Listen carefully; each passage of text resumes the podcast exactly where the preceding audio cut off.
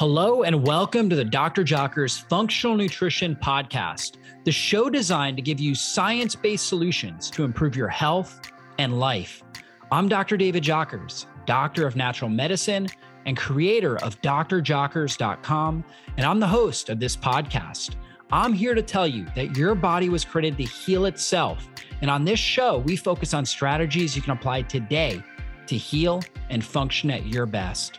Thanks for spending time with me, and let's go into the show.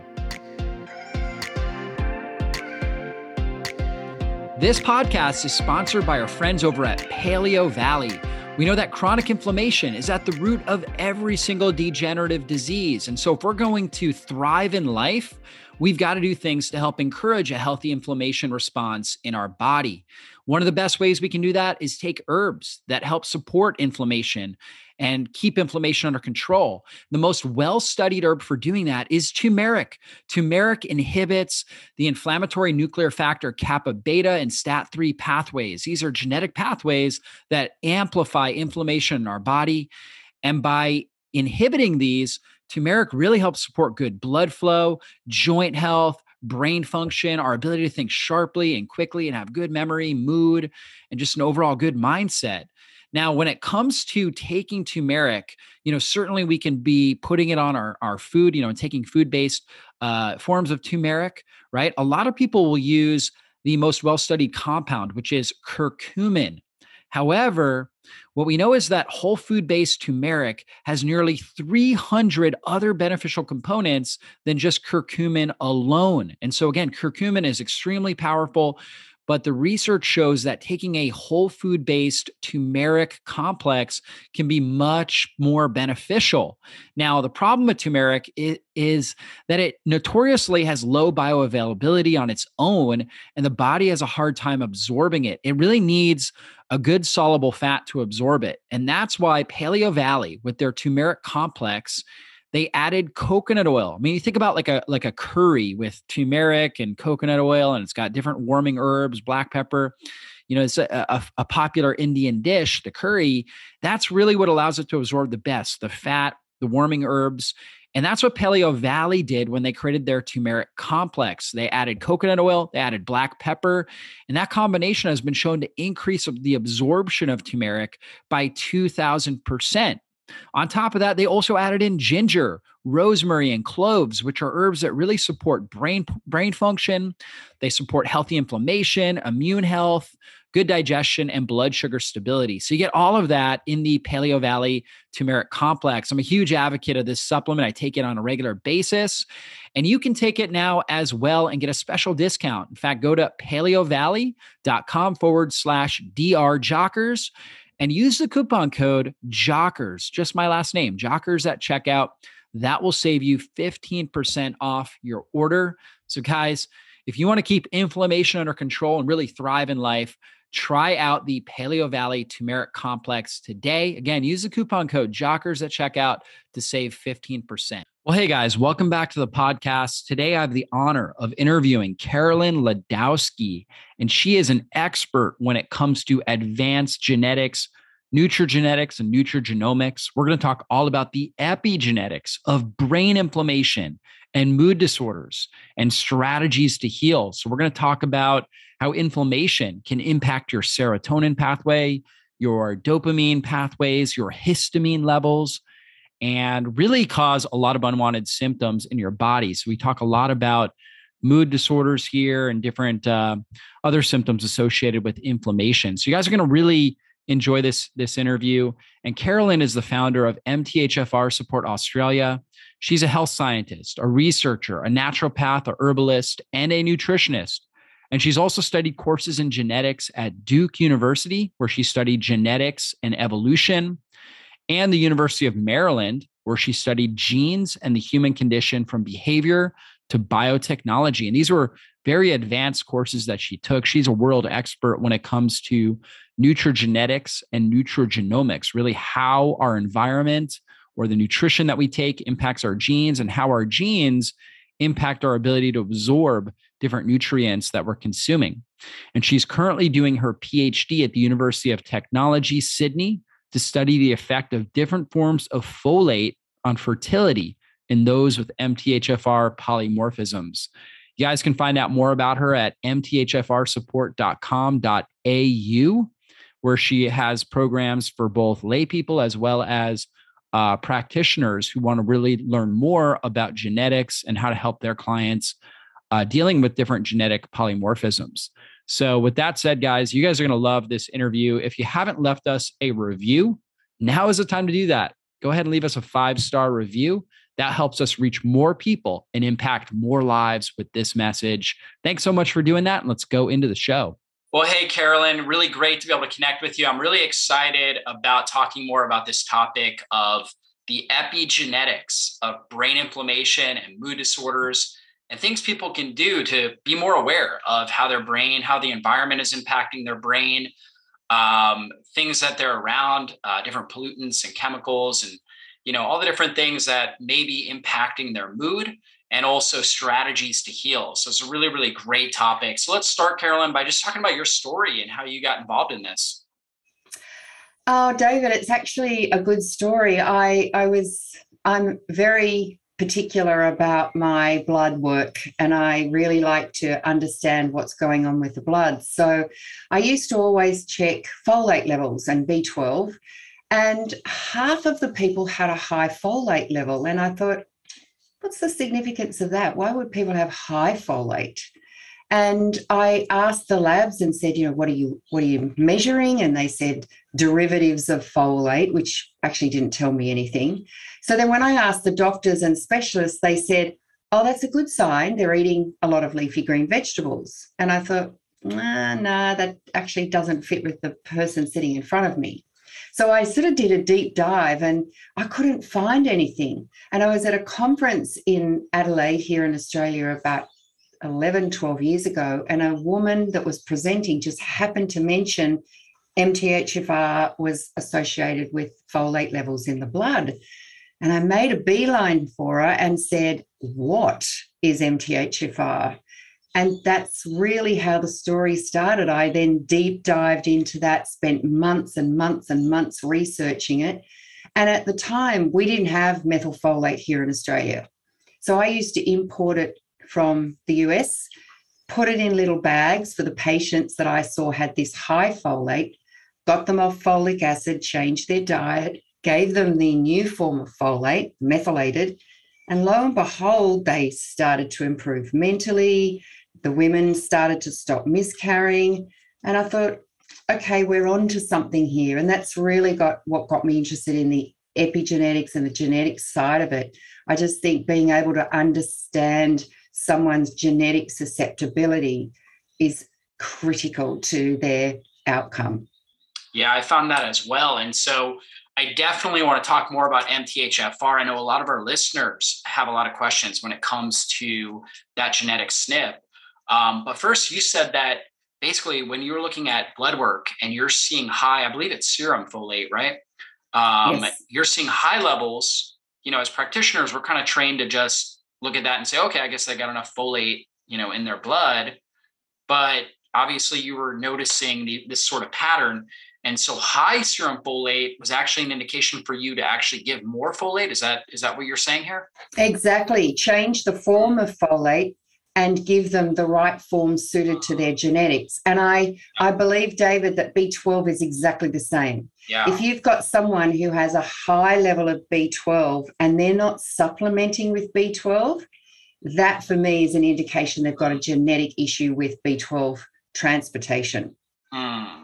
That's good to know. Now, are you looking at other biomarkers like homocysteine, for example? Like, if- Yes, I am. Because as you know, the, the homocysteine levels are really dependent on a combination of folate, B twelve, trimethylglycine, mm-hmm. and B six. And so if someone is high, then we know that there's obviously a problem in that recycling or elimination of homocysteine. But in actual fact, our chronic patients, they're more low. Hmm. And, you know, then the problem becomes, well, why would you be low in homocysteine? Because that's a critical marker, because it's homocysteine that is picked up with the help of B twelve. It then joins with the methylfolate, and that's how we make our SAMe, our universal methyl yeah. donor. That basically switches everything on and off. Mm. So it's really important to understand if it's low, it's just as bad as it is if it's high. Mm. Things like mean corpuscular volume, you'll see that on the blood work as M C V. That's a good marker to also give us an uh, indication that folate is low. Or a chronic white cell count will also tell us there's a B twelve issue. Or saturation percentage with your iron markers can also tell us that, hey, that looks like a B twelve issue if you put it together with other markers. Mm, this is good. You know, I really like looking at blood work and really understanding more things that are going on. Now, when I'm looking at homocysteine, I look at like a range for like six to nine.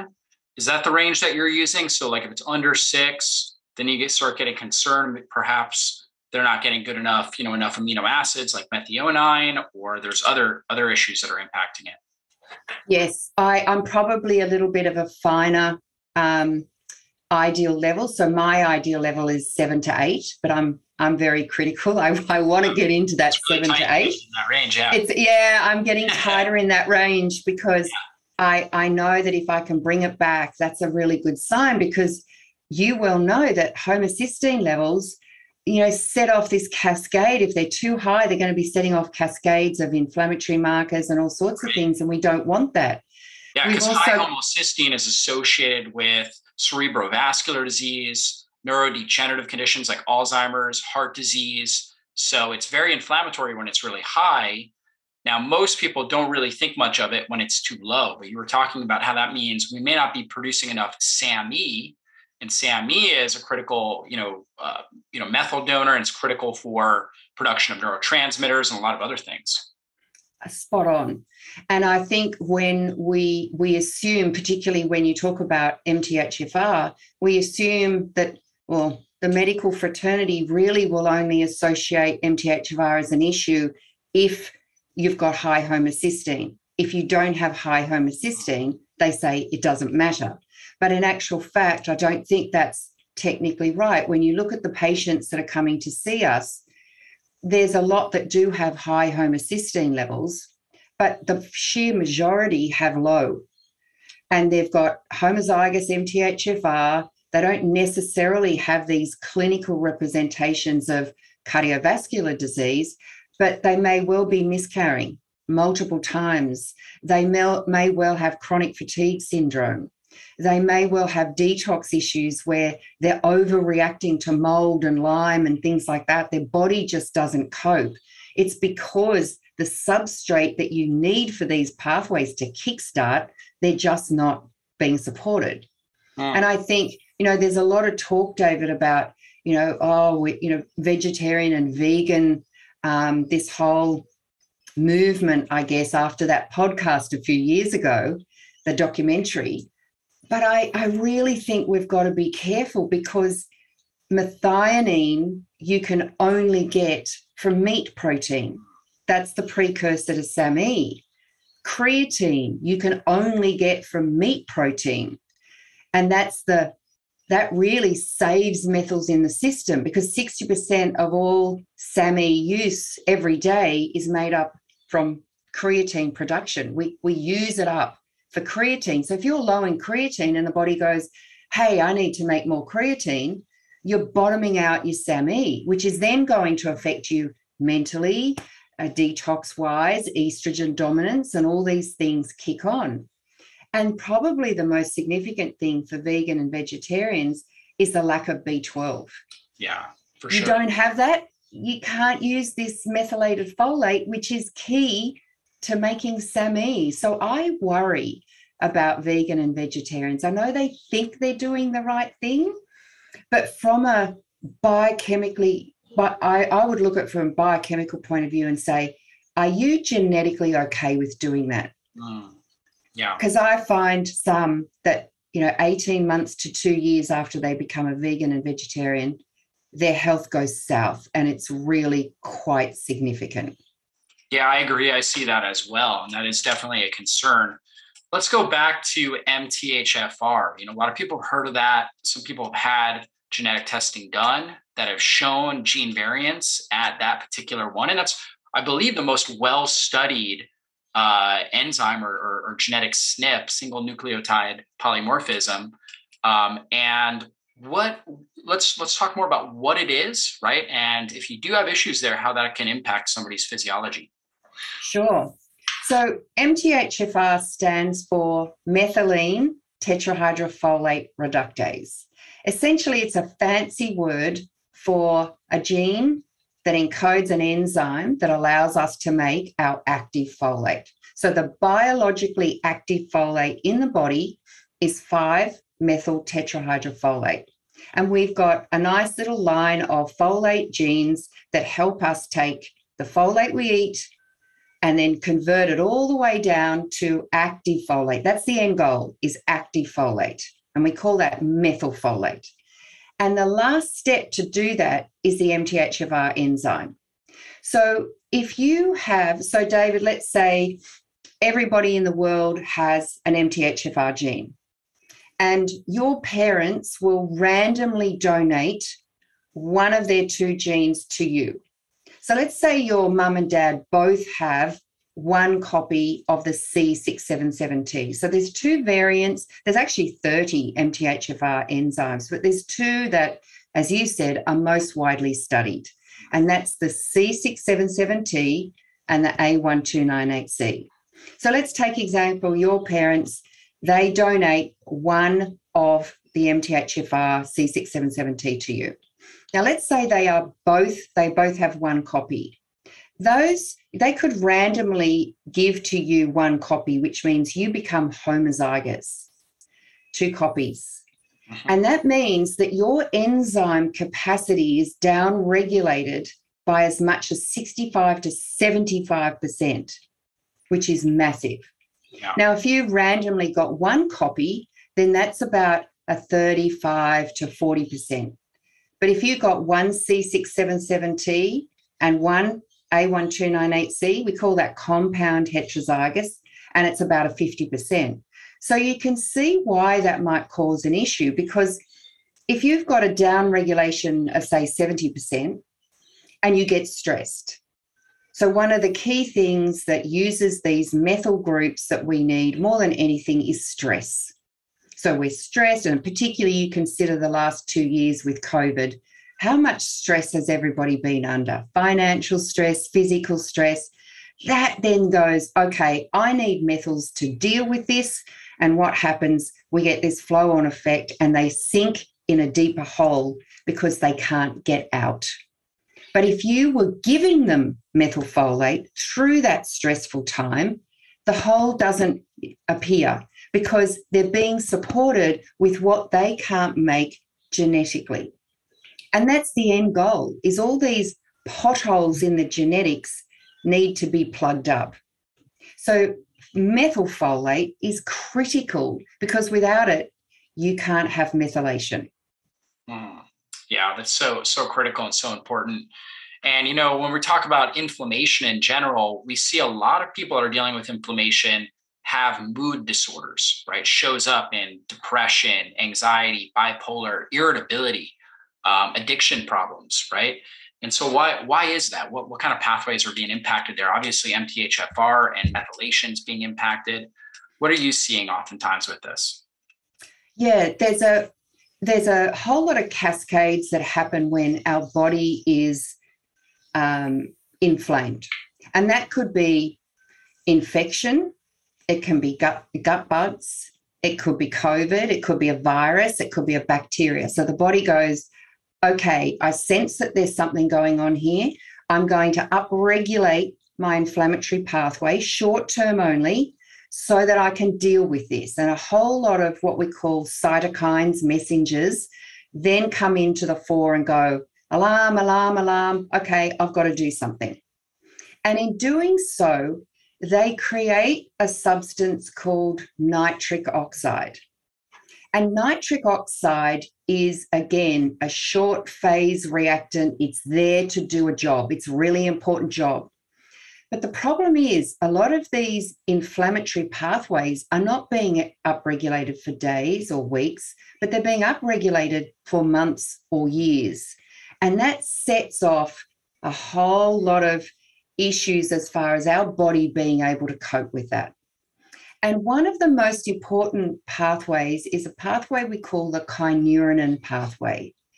And it's a, it's a bug clearing pathway whose, again, end goal is N A D. It's a derivative of niacin, but its job is to produce N A D. And along the way, it produces two really key things to help us clear these bugs. One is quinolinic acid and one is kynurenine acid. Now, when the body says, okay, there's inflammation, this pathway gets upregulated. But the problem is this pathway is critical to how we make serotonin.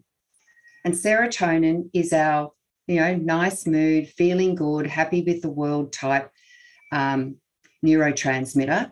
And so if ninety-five percent of our serotonin can go into this pathway, which means we don't have enough tryptophan to make serotonin. So tryptophan is being stolen and we don't have enough for serotonin. And that's why we get sad. That's why chronic illness makes us depressed. And we've had a lot of young kids that have, you know, gone into psychosis after someone trying to deal with gut bugs. So it's, and, and think also too that most of our serotonin is also made in the gut. Yeah. So this pathway is robbing us of important mood enhancing chemicals that we then can't make. And we, and that's why we get depressed. So for all, we're under long-term stress and inflammation from leaky gut, from toxins that are impacting our body, from infections, from, you know, any number of things that we've talked about, you know, just that can drive up inflammation in the body. Then what happens is we start going down this kynurenic pathway and we start basically taking serotonin and shunting it down this pathway. And we end up with lower levels of serotonin. Serotonin really is a kind of a mood stabilizer, helps us to feel good. And now we become deficient and so less responsive to that. Um, and are you testing or like, is there a way that you can measure this? I know on the organic acid test, I know uh, my team and I will use the Great Plains organic acid test, and we can look at um, quinolinic acid, kynurenic acid, right? I don't know if I'm saying those exactly the way that you say them. Um, we look at five H I A A, which is a, you know, breakdown product of uh, serotonin as well, right? So we can actually kind of measure what's happening there. Is that is that how you're measuring it as well? Yes, David, it is. So we use the organic, the Great Plains organic acids here too, and we pair that with what we know about this the person's genetics. So we'll look and say, okay, what what are the genes around your serotonin production? And I think I've found an association. Those people that have upregulate, upregulated pathways that, you know, naturally will decrease serotonin levels, they get affected much more when this upregulation happens because the, you know, the five percent of tryptophan that is normally going to serotonin production, they don't even get that. Yeah. And so I think they fall in a much deeper hole. And what are some of those like pathways? Is that the M O A the, or the M A O? Uh, yeah, M A O. Oxidase, right, because that's what breaks down serotonin.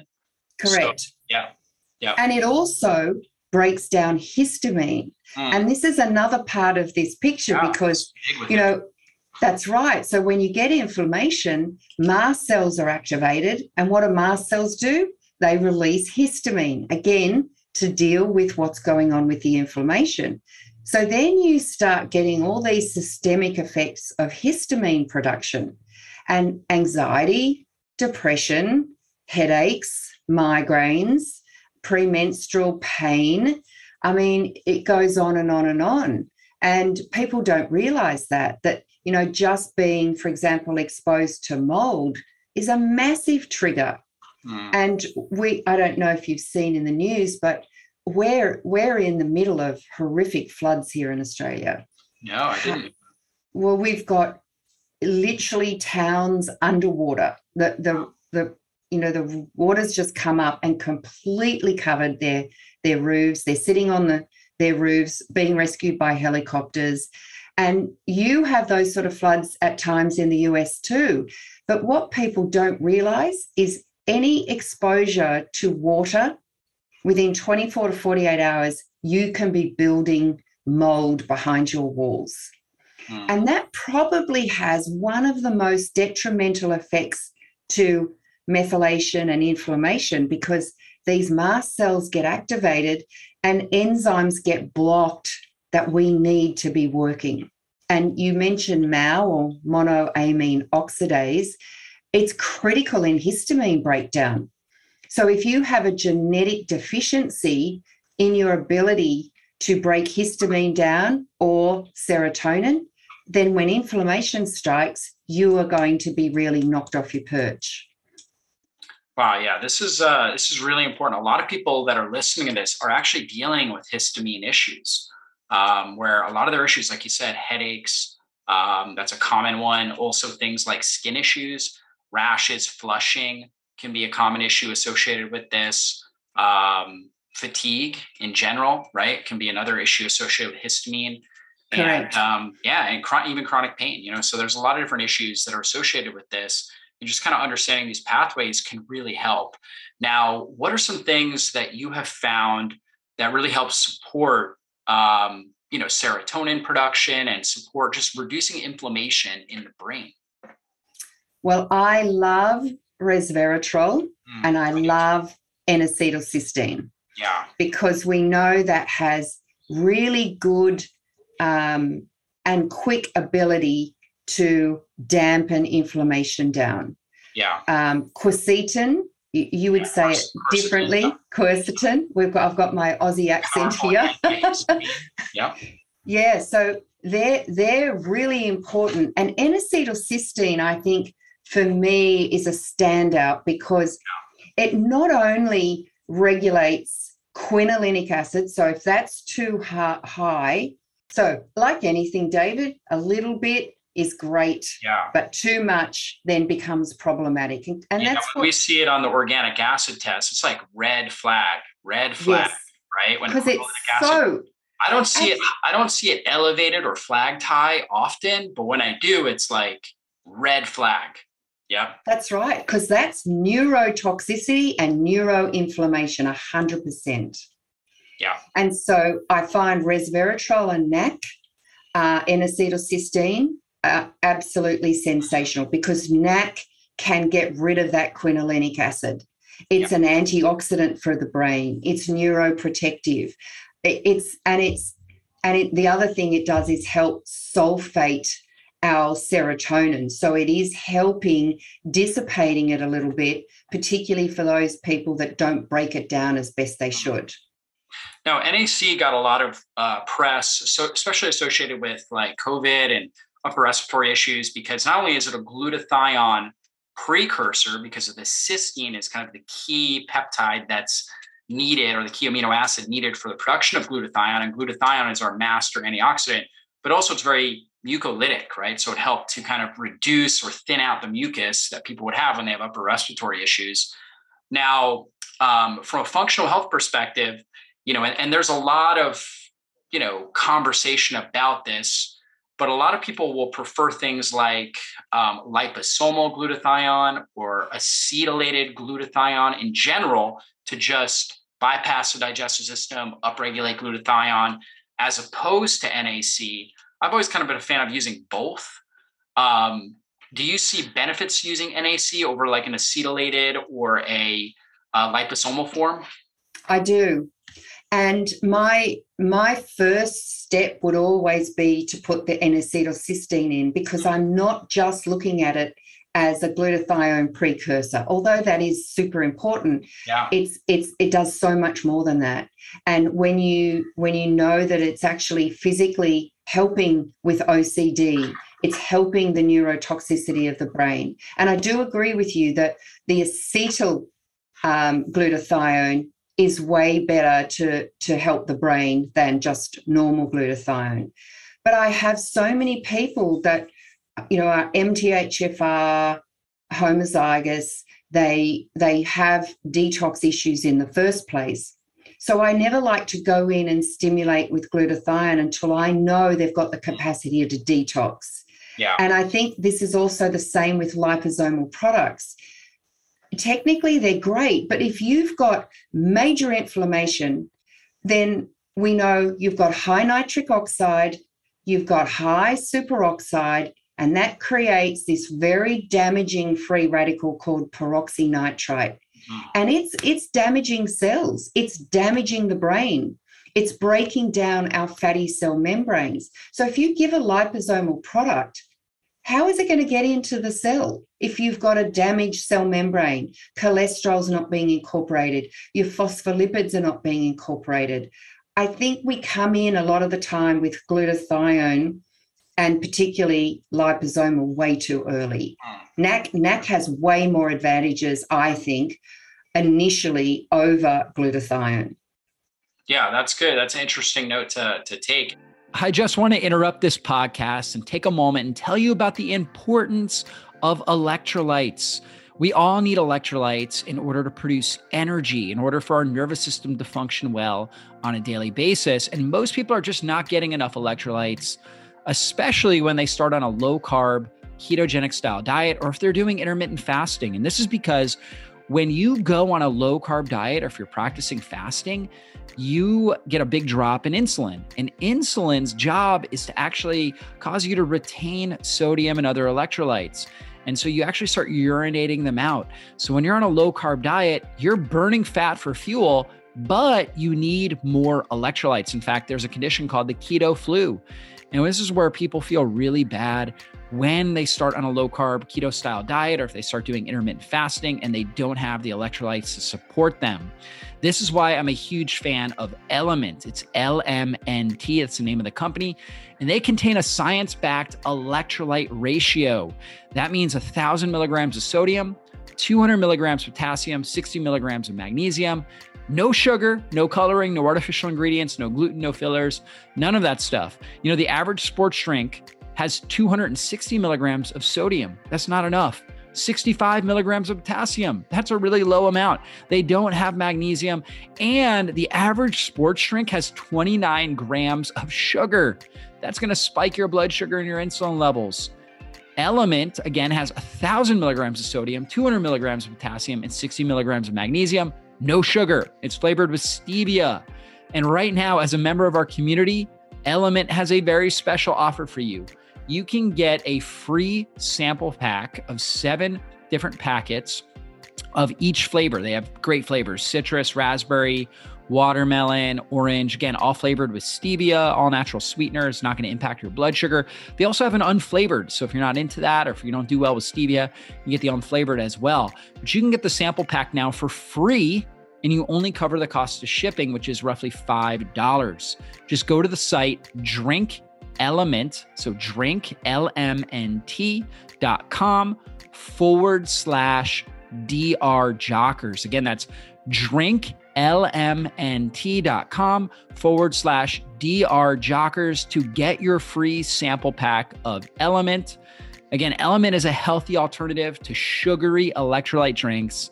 Each grab and go stick pack replaces essential electrolytes with no sugar, no coloring, no artificial ingredients, or any other junk. Guys, try this out.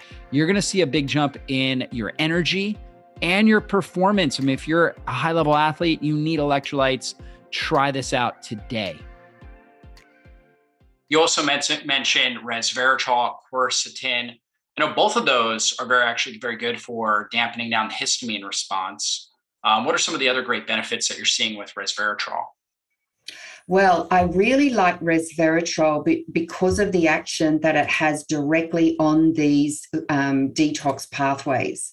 So it will um, help our, so that nitric oxide and superoxide that I was talking about and the peroxynitrite, resveratrol is really good for dampening that down.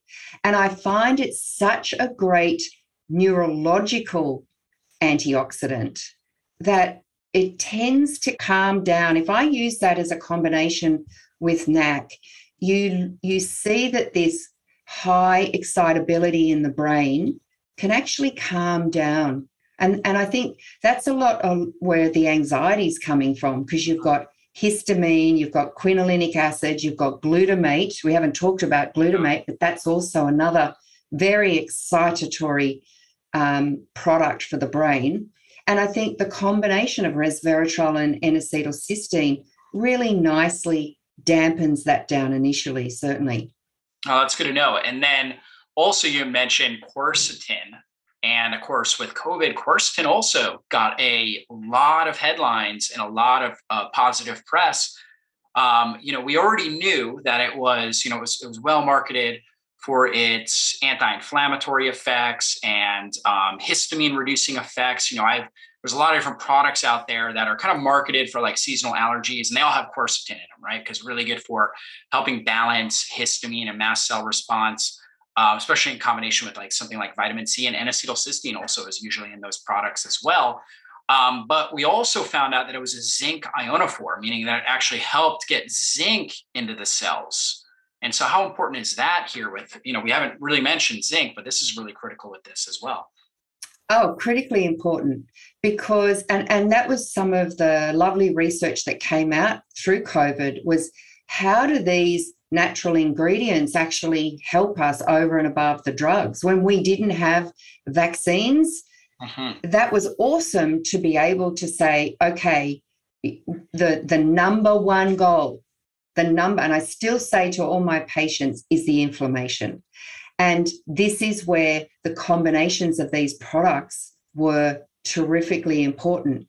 Remember, zinc is, we talked about that pathway with the help of B twelve uses methylfolate, that's zinc dependent. Mm. The ability to recycle homocysteine is zinc dependent. Zinc is incredibly important. It, it, it supports our immune system. It is cofactor to so many of these critical pathways for us to be able to get out of the inflammation, that you can't under, underestimate how important that is. And the quercetin for me is my, like it's probably my one, number one thing that I love, because it's the best natural antihistamine we have. So all those people that take an antihistamine every day, although it's helping them systemically, what they don't realize is an antihistamine actually reduces the enzyme in the gut that helps you deal with histamine, the DAO enzyme. And so you get yourself into a little bit of a, a problem if you're taking, say, a Zyrtec or something like that every single day. You're actually making yourself more reactive to histamine. So yeah. quercetin is awesome just to keep that inflammation under control, because getting older, the number one problem we have is inflammation. Yeah, yeah, absolutely. So important. And then also to touch on zinc, you know, with COVID, we, we, we heard a lot more now. You and I already knew it. People that were, you know, natural health minded really always knew this, but zinc inhibits viral replication, right? And so it kind right. of the first part of dealing with a, a respiratory infection or something like that, you really have to stop or significantly slow down that replication. And zinc is so powerful for that, but you got to get the zinc in the cells. And that's really where quercetin helps. And quercetin also helps with, you know, keeping the inflammation under control as well. So yeah, so critical there. You know, quercetin really helps with that. And of course, it's also helping clean up some of the collateral inflammation, keep the immune system more balanced, right, to where it's able to do its job. Now, with quercetin, there was some debate in the natural health world about as far as how long you should take it. And if you have certain genetic S N Ps, how it could possibly, you need to be careful taking it and the right dosage. Now, me personally, you know, I've used quercetin, resveratrol with a lot of different clients. I've never seen somebody actually have a negative response. They always have a positive response when I use it. But, you know, I'm always trying to be aware, hey, could there possibly be a downside for certain individuals?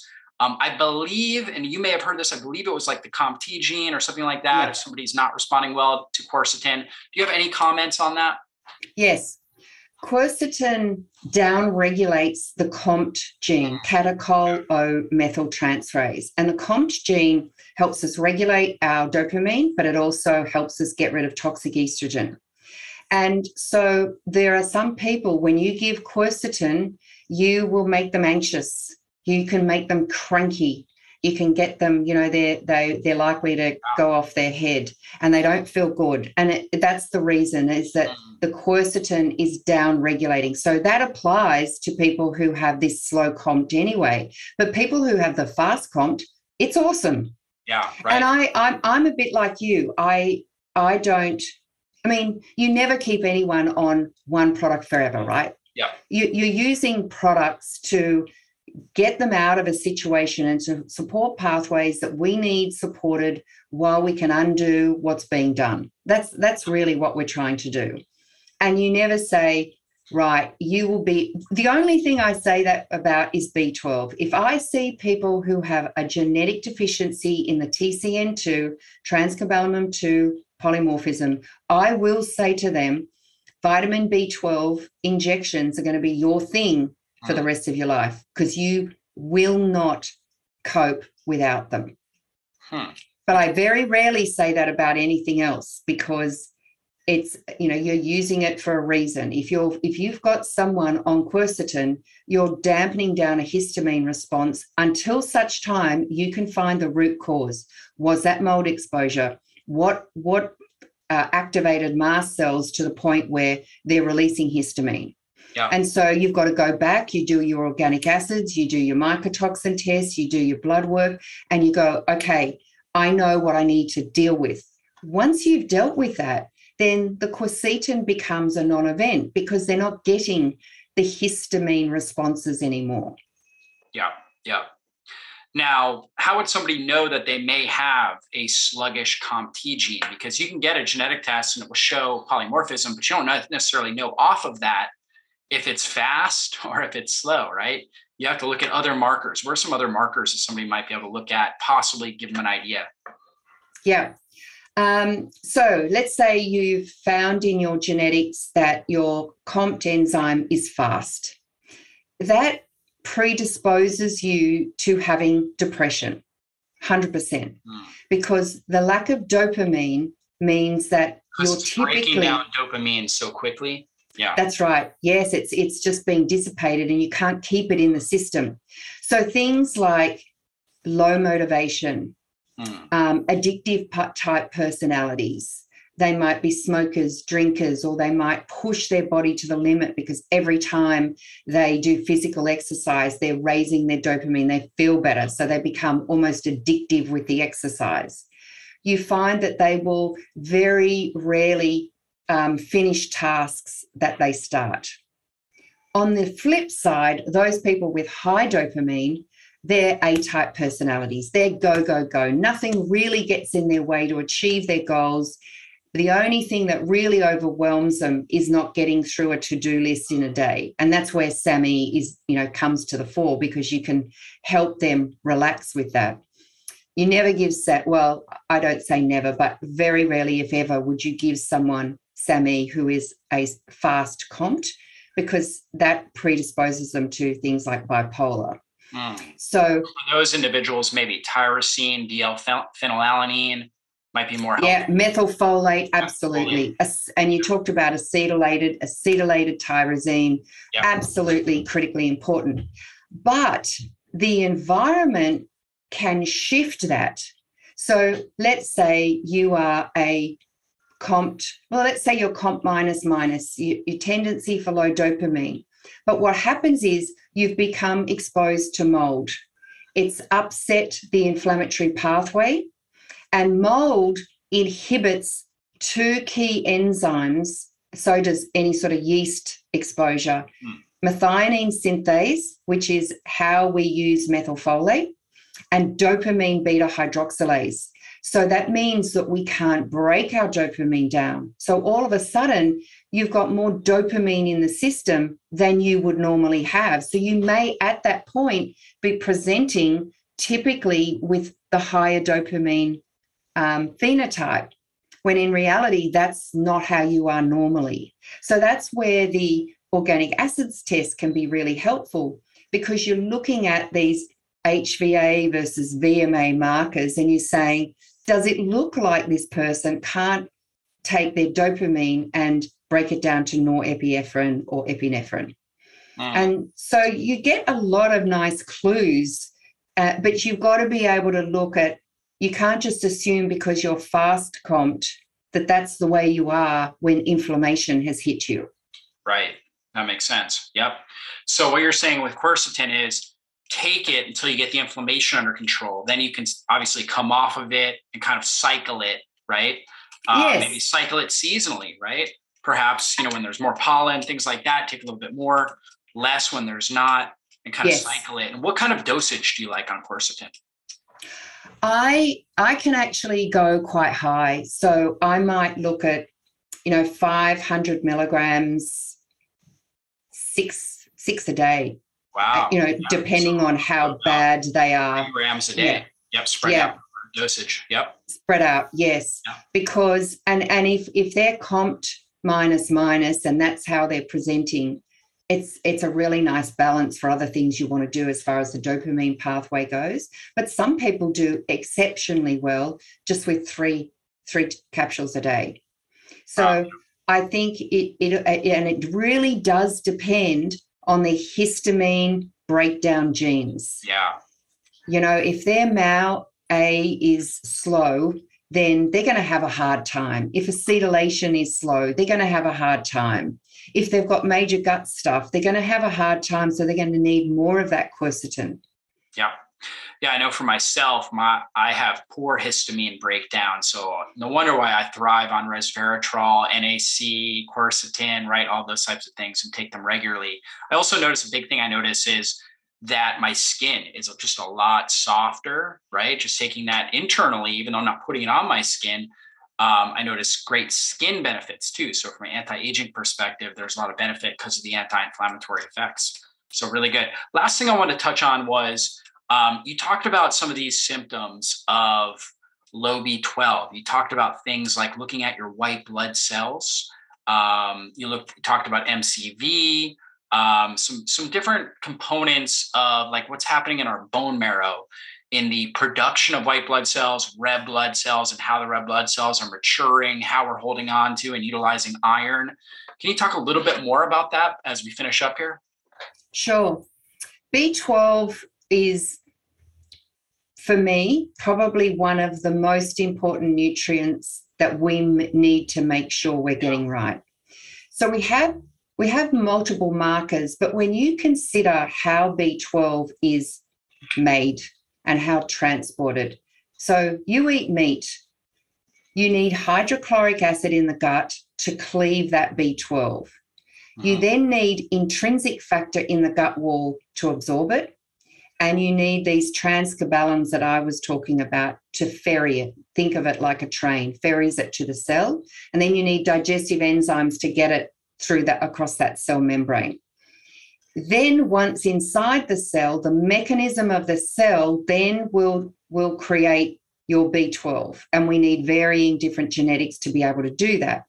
So hydroxycobalamin is our precursor to our active B twelves. We have methylcobalamin, which works on the brain, and we have adenosylcobalamin, which works on our energy pathways. So when you're assessing B twelve, you need to not only be looking at the genetic susceptibility, but you need to be looking at how these pathways, and the organic acids is good at doing that, how do these pathways, are they supporting B twelve? Once I've tested B twelve, I'm really going off symptoms. If you're telling me there's numbness, tingling, tingling dizziness, low blood pressure, high blood pressure, um, I'm going to be looking at your B twelve levels. The way you walk, do you walk with a tilt off to the side? You know, older adults certainly have problems with that. Um, being able to coordinate your um, steps downstairs are really important. What your mood is doing. So when you're evaluating B twelve, there's so many markers because adenosylcobalamin happens inside our citric acid cycle. It's what kickstarts our citric acid cycle. So without enough adenosyl or energy B twelve, you're going to fall into that more of a chronic fatigue. And you can see those citric acid markers in your organic acids. You can say, hey, There's something wrong here. Your fatty acid sy- synthesis, your beta oxidation of your fatty acids. Well, you can't do that if you don't have malonyl-CoA, which comes from methylmalonyl-CoA, which is needs adenosyl, which is your other B twelve. So there's so many factors here that we need when we're evaluating, well, do I need B twelve? And my father-in-law was a, was a doctor, a really good doctor here in Australia. He never, ever saw a patient over fifty without giving them a B twelve injection. Hmm. Yet nowadays, if you go to a doctor and say, I would like a B twelve injection, they say, why, why would you want that? Your, your markers aren't high. And we look at, for example, serum B twelve. It's not the best marker, but reference ranges are just getting ridiculous now. You know, we we here in Australia have one fifty-three to three fifty-three as a reference range, picomoles per litre. You have a slightly different, you have a nanograms per millilitre. But you look at that reference range, David, and at, at one fifty-three, someone could potentially have irreversible neurological damage. Yeah. The, the Japanese reference range says you should be above six hundred picomoles per litre minimum. And yet we're now saying one fifty-three is acceptable. I just don't agree. Yeah. Yeah. And the American range, I, I want to see it over eight hundred, like eight hundred at the lowest, right? And if it's high, I usually don't think anything of it. I just look at homocysteine. I look at some of the other factors. I look at M C V, right? We want that M C V to be, you know, roughly somewhere between like eighty-five and ninety-two, somewhere in that range. But if it's elevated, it could be an issue. Um, but yeah, I mean, we could talk all day about different elements of this and really how to analyze the blood work. So we'll have to do a round two at a later time. This has been a wonderful interview, Carolyn. You've given us so many great nuggets. And people can reach you at m t h f r support dot com dot a u. So if you want to learn more about genetics, mood disorders, infertility issues. These are things that Carolyn's really, really passionate about. Definitely check her out at m t h f r support dot com dot a u. Carolyn, any last words of inspiration or anywhere else that people can reach you? Yes, if you're a practitioner listening to this and you think, wow, I need to be doing this, reach out to us because we have a fantastic practitioner training programs where we actually teach you how to do this. And if you're someone who is a general consumer and you're sitting out there and this really touches, you know, a thought, well, I would like to know what's going on with my genetic susceptibility, again, reach out because I think this is the way of the future, David. If you don't understand why you're always getting sick or you don't understand why there's cancer in your family or you don't understand where these pathways are taking you, there's so much you can do. I, I like, I find this, it's not a negative thing at all. It's such a positive thing to be able to say, hey, I don't want to end up, like I ended up with endometriosis when I was twenty-two. And I said to myself, right, my two girls, they're not going to end up that way. And I've been supporting their estrogen metabolism pathway since they were teenagers. And that's the sort of things that we can be doing for our families. We can be, and inflammation, I'm so glad you're doing this because inflammation is just the most critical thing that is affecting us at every level. We have to make sure going forward, the older you get, number one goal, get your inflammation down. So I thank you very much for doing this. Well, thank you again, Carolyn. I just want to acknowledge all the great work that you're doing. Guys, definitely check out our website again. And guys, if you know anybody that could benefit from this interview, be sure to pass it along. Sharing this information can literally save and transform somebody's life. So be sure to do that. And we will see you guys on a future interview. Be blessed, everybody. Well, that's all for this show. And I want to thank you again for spending your valuable time with me today. And if there was something you heard in this interview that you have questions on or you want to dive into deeper, then D R Jockers dot com is the best place to go. If you enjoyed this episode, please consider taking just a quick moment and giving us a great review. Your reviews help us influence more people and transform more lives. And if you took something valuable away from this episode, then please share it with someone in your life you know it can help. We'll see you soon on a future podcast. Be blessed, everybody.